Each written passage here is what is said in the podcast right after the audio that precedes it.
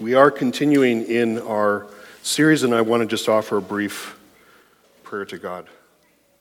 Lord, we pray in this moment that your Spirit would speak to us, that you would clear our minds, relieve the burdens of our hearts, so that we might be fully focused on you and be able to hear what you would want us to hear today. We pray this in Jesus' name, amen. I want to begin with a question. It's actually a point of tension, and it's this Why is asking for help so hard? Who here regularly likes to ask for help? The, the, the key word is regularly.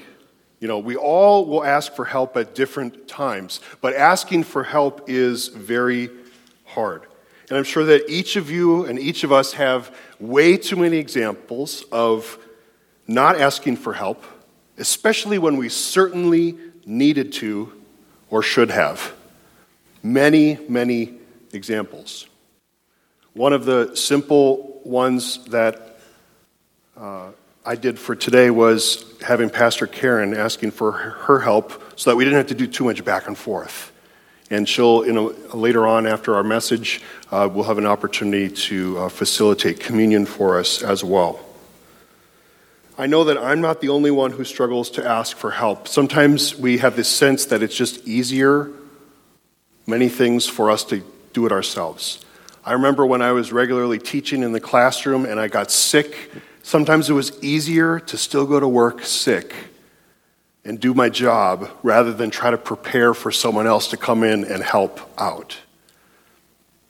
It's all because of that simple yet sneaky mantra, and maybe you've said this before in your own mind I've got this.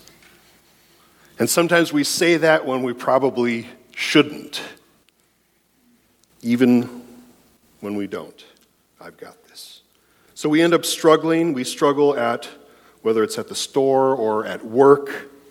I know I've, because the Lord has actually blessed me with a little bit of height when I'm at the store and I see someone, I, I actually am able to grab the top shelf. Some of you that are perhaps vertically challenged understand that pain. And um, I actually saw a lady in Winco a while back who had like her own little mini step stool, like a mobile step stool, and she used that to reach the top shelf.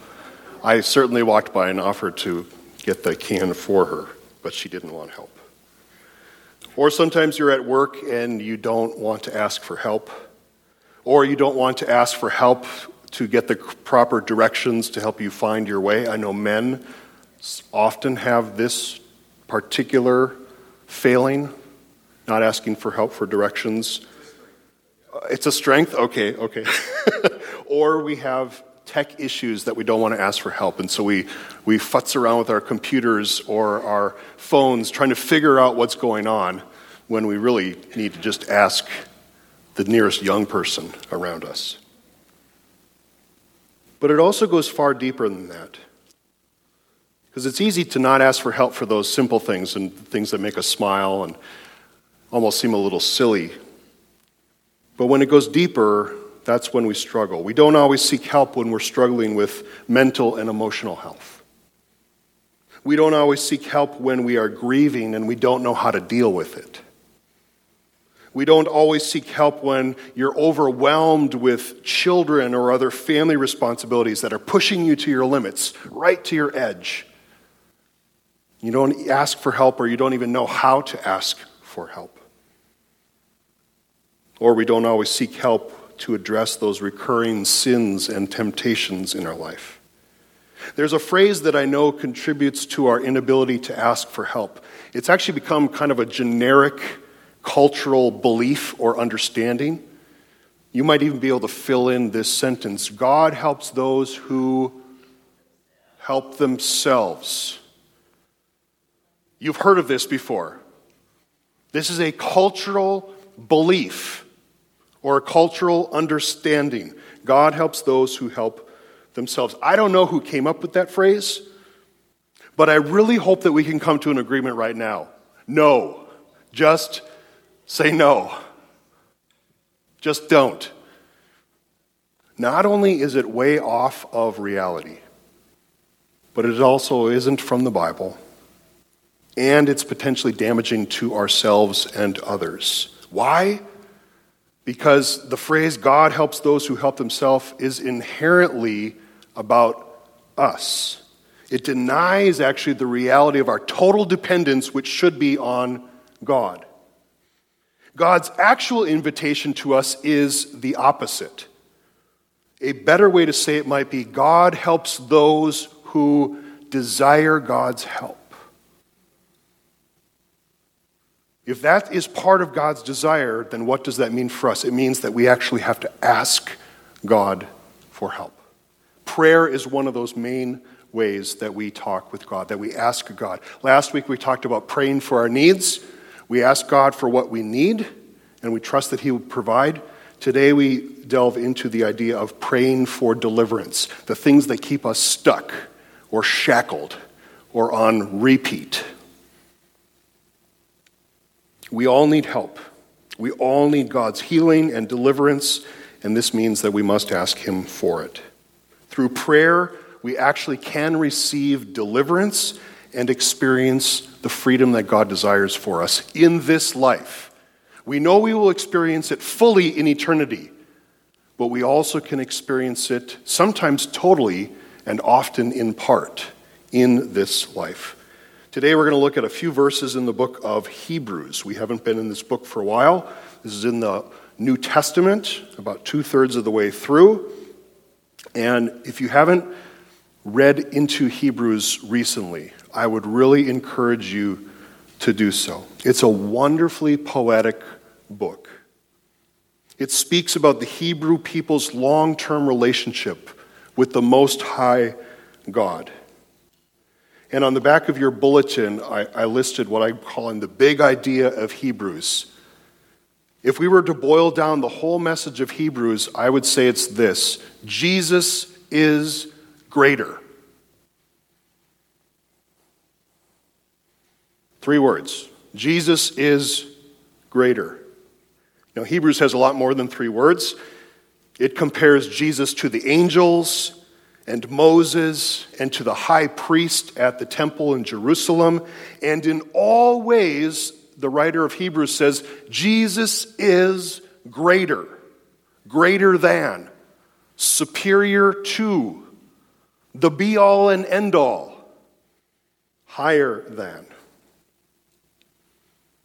Because the writer of Hebrews wants each of us to come away from reading or hearing this book secure in the knowledge that Jesus is worthy of all your praise.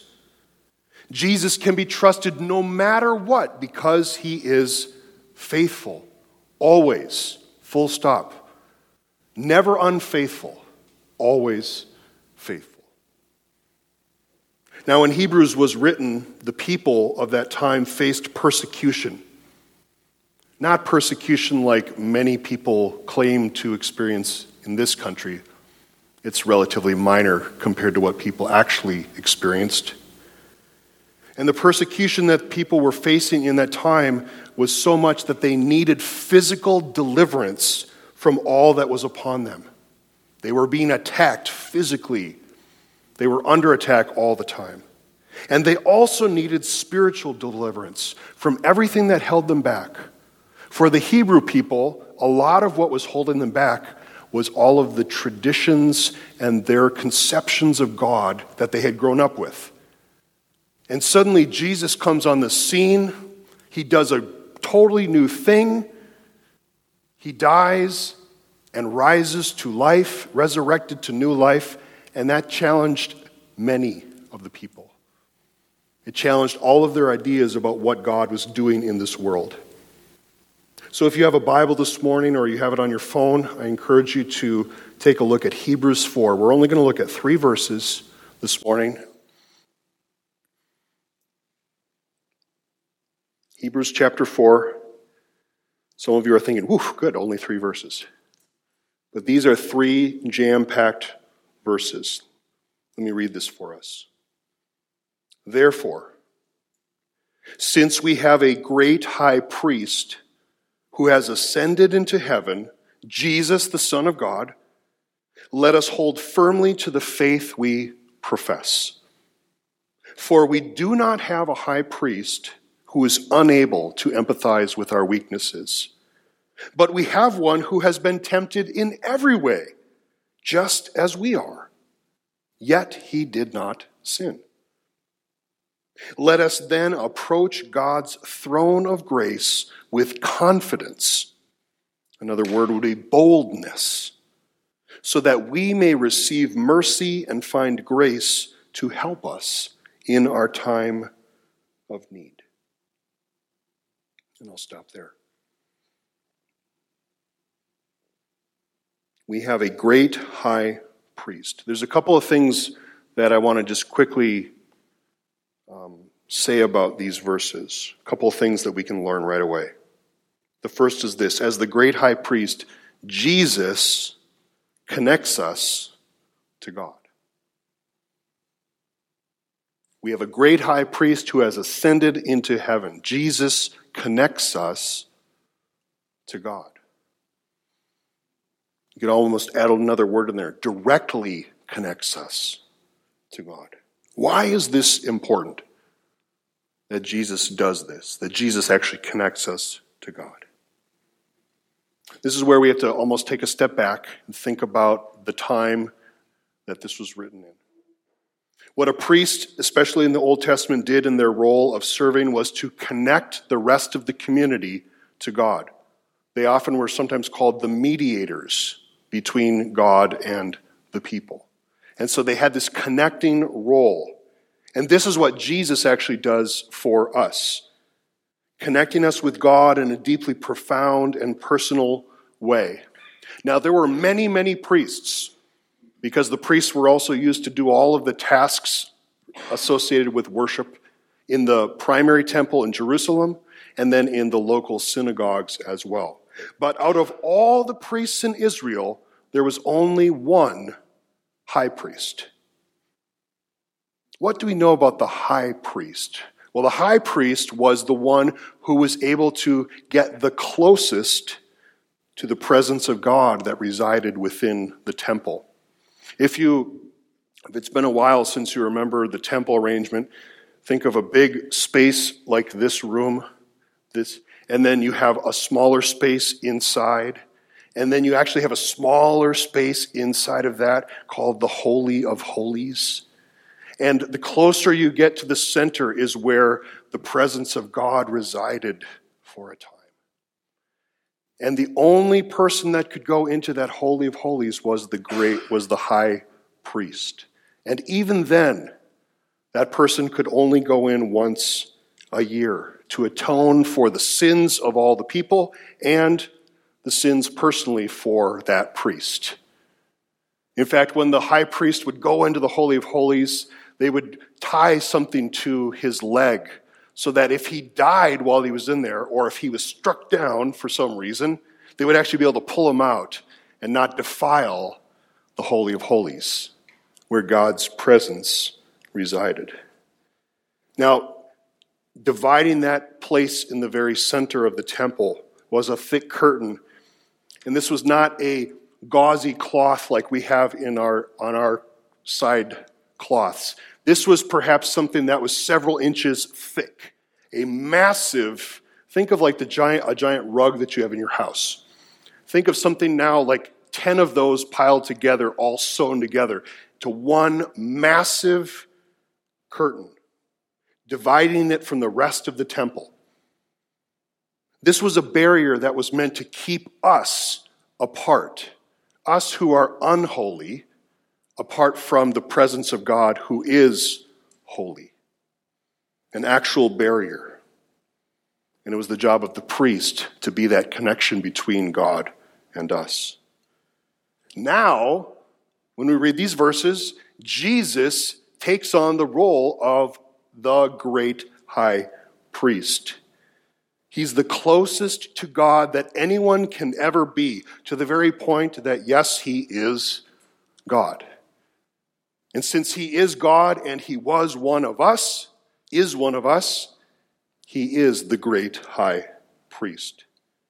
Jesus is how we approach the actual presence of God because he is God. Now that Jesus is in heaven, he still has that role, and he still connects you to the living presence of God. We know that Jesus is more than just the great high priest, he also is one of us. He lived as a human being, and he also connects to us in that way. In fact, we could say Jesus has empathy for us. We do not have a high priest who is unable to empathize with our weaknesses. He's not a high priest that is so high and mighty that he doesn't know what you're feeling, that he doesn't know the pain that you're going through. Why? Because he was one of us. He lived the kind of life that we have as well. He understands because he was tempted like us. When you're reading the Bible, you see this early in his life when he's tempted in the wilderness by Satan. And we also see this at the very end of his life when he's facing the totality of suffering on the cross. Jesus, towards the end, asks the Father that if there is a way, release me from this. Yet in obedience, he says, Not my will be done, but yours, O Father. Jesus knows temptation and trial and struggle. We often focus when Jesus died on what happened three days later when he rose from the dead, and we should. But also, when he died, a whole lot of stuff happened. It's been a while since we've read some of those sections of the Bible, so let me just summarize. What happened when Jesus died? Darkness fell. The earth shook. Tombs opened. And it says the bodies of many holy people were raised to life. Almost as like a precursor or helping people imagine what was going to happen to Jesus in just a few short days. And all of this would have been mind blowing, awe inspiring, terrifying in many ways. One thing in particular, though, happened that helps us connect that moment to our scripture this morning. When Jesus died, that curtain that we were talking about, it says, tore in two. Not like tearing a piece of paper, but it's actually tore from the top to the bottom. Those of you that have had a pair of jeans for a while, where typically do they start to fray earliest? The bottoms. That's the part that's actually easiest to, if you wanted to rip your jeans. Why would we do that? Yeah, I know. Yeah, as soon as we have to pay for them, we don't really want to do that anymore. But if we were to do that, it's, it's easiest to do it from the bottom to the, to the top. Here it says, the curtain or the veil tore in two from top to bottom. This was a defining moment in the history of creation. No longer was a barrier between God and humanity necessary. Remember in the Old Testament when we read about people approaching or getting close to the presence of God, what typically happened? They were, they were worried. They were afraid that if they got too close, what would happen to them? They would die because nothing that is unholy can stand and survive in the presence of the most holy God. Suddenly, there's no barrier. You can imagine people at the temple would have been freaked out by this, thinking, oh no, the end is nigh, we're going to die here. But nothing like that happened.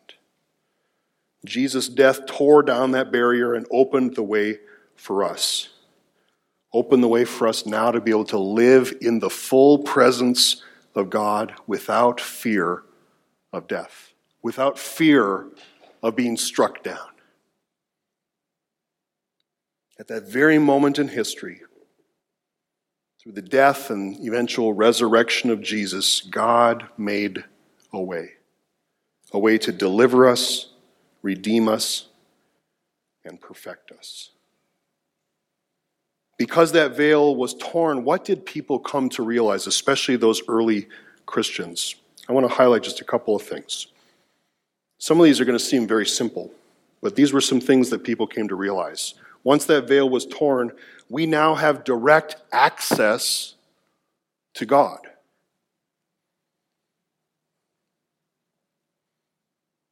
Access is important. You know this to be true in your own life when you have access to certain things that you're hoping for. Having access to God might seem like a simple idea, but this wasn't how humanity was used to relating to God.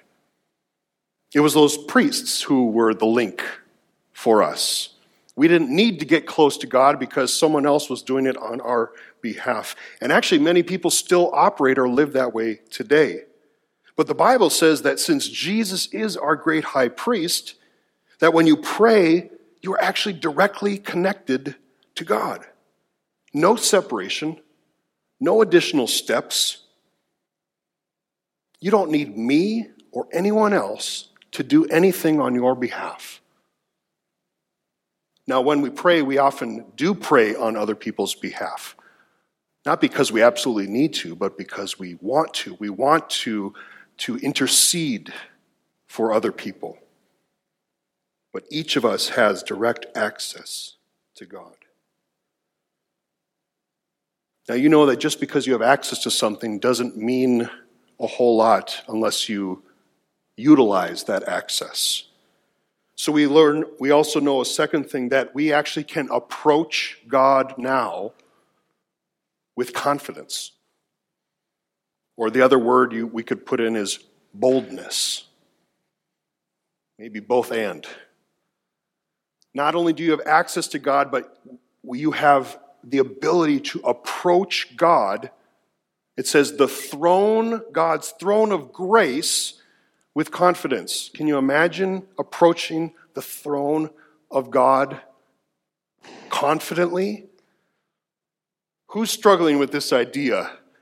Right now. I know sometimes I am, or I do. Approaching God with confidence is not something that we're always comfortable with for a variety of reasons. Sometimes the enemy actually tricks us into thinking that there's nothing holding us back, so we don't even need to approach God. We don't even need to think about it. That's a trick of the enemy. Or there might be something that actually keeps us from drawing close to God. It could be fear. I'm afraid to get too close to God. What will God say? Is God going to condemn me?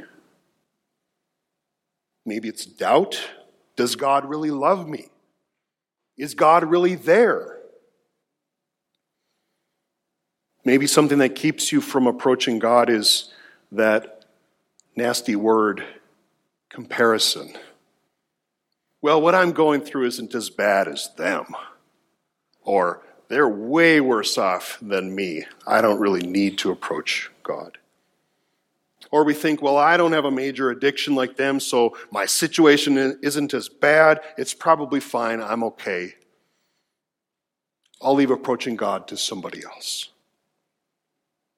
Or perhaps you feel shame, a sense of feeling unworthy or undeserving of God's grace. The reality is that we are undeserving of God's grace, and He extends it to us anyways. Now, if there are things that are keeping you from approaching God, I want you to know that those reasons are real. Those barriers are real things that can keep us from approaching God with confidence. And that's why the Word of God actually continues the last part of this section of Hebrews that we read reveals what happens when we have the boldness to approach God's throne in confidence. What happens? It says we can receive God's help. No qualifications. If you approach God's throne of grace with confidence, you will receive his help when we trust God enough to pray for our deliverance, for those things that are keeping us stuck or shackled. God is faithful to extend his mercy and grace to help us, it says, in our time of need. Because let's face it, friends, we are in constant need of help. From the moment we are born and we need all help to the moment we take our final breath when we need a whole lot of help as well. We can't do it or go it alone in life, although we often try. Thankfully, Hebrews is a great book that points us in the opposite direction. It says, don't go it alone because Jesus is greater. You can count on him, you can rely on him, but you have to ask for his help. See, Jesus created us, God created us with free will. We can choose whether to draw near to God or not. Now, I know that it pains God's heart if we choose not to draw close to Him, but it simultaneously or oppositely uh, causes God's heart to swell or swoon with joy when we choose to draw near to Him. God actually delights in helping us as His children. So He encourages us to reach out in prayer to ask for His help.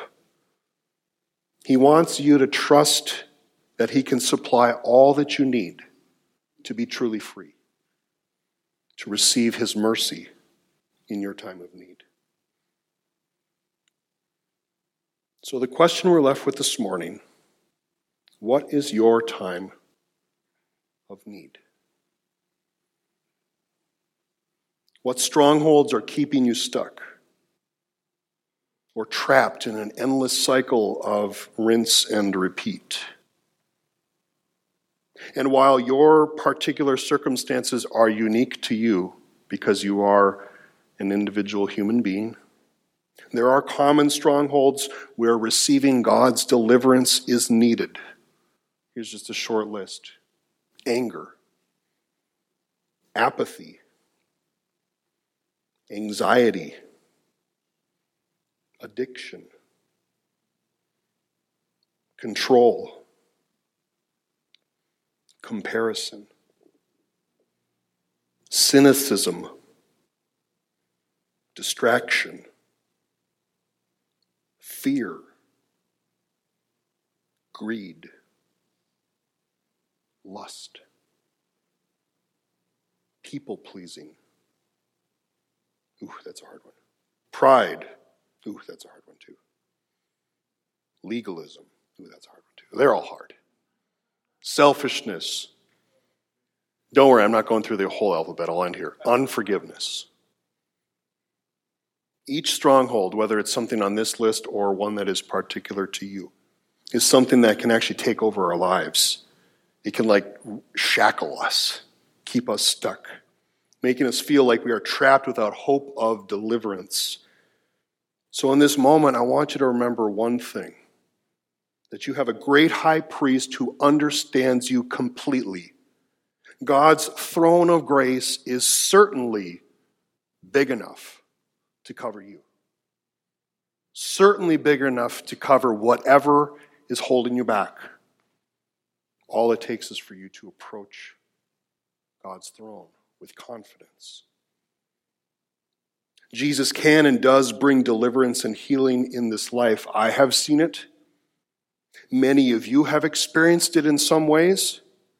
We've even prayed for situations that might have seemed hopeless, only to see Jesus actually bring resurrection and new life to what appeared dead. Every time you experience that in this life, may that be an experience that fills you with confidence that Jesus actually can bring deliverance and healing in your life because his grace and mercy is abundant and sufficient for all. We also know that we live in a fallen world. We see it every day, we feel it. And sometimes we do not experience or see the kind of healing and deliverance that we truly desire. Maybe we only receive it in part. And we have to never minimize that when somebody experiences partial healing or no healing in the moment. We must never minimize the pain of that experience. Instead, we wait for Jesus to return. We know that waiting is so hard, but while we wait, we cling to his promise that he will return to make things all make all things new again. No more pain, hurt, crying, death, suffering, anything that cripples you right now will be will cease when Jesus returns to make things right. I want to end our time in the Word by praying.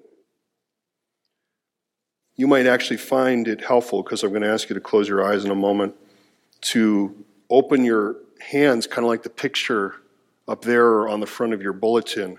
This is, this is a posture of uh, one who is in need of God's help. And so, in the stillness of this moment, I just want you to close your eyes. You don't need to look around there's no need to compare yourself to anyone else. Simply approach God. Each of us have particular strongholds that run on repeat, like a broken record or a runny nose during allergy season. You've tried to quit. You've tried to get it to stop, but it's still there. Maybe you've explored other avenues or committed to work on the practical ways, the physical changes or life routines. Maybe you've sought counseling. And all of that is good. And all of it may be necessary for you to experience the fullness of freedom. Yet in this moment, reach out to the God of the universe in prayer and in faith. Approach his throne confidently and ask. Jesus, we come to you, our great high priest. We open our hands and we recognize that you actually are the one who holds our lives within your loving and tender hands because you know exactly what we face. We ask you to search us now. Do your saving, healing work within. Allow our lungs to breathe the fresh air of the freedom you offer. Because, Jesus, you are greater. You are greater than our fear, stronger than our pride, greater than our lust, stronger than our greed, greater than our selfishness, and stronger than our temptations. We pray now in the name of Jesus for the barriers to fall and the shackles to come off, clearing the way ahead. O Lord, direct our steps. Help us to follow your way. Thank you for your love. For yours, O God, is the kingdom and the power and the glory forever and ever. Amen and amen.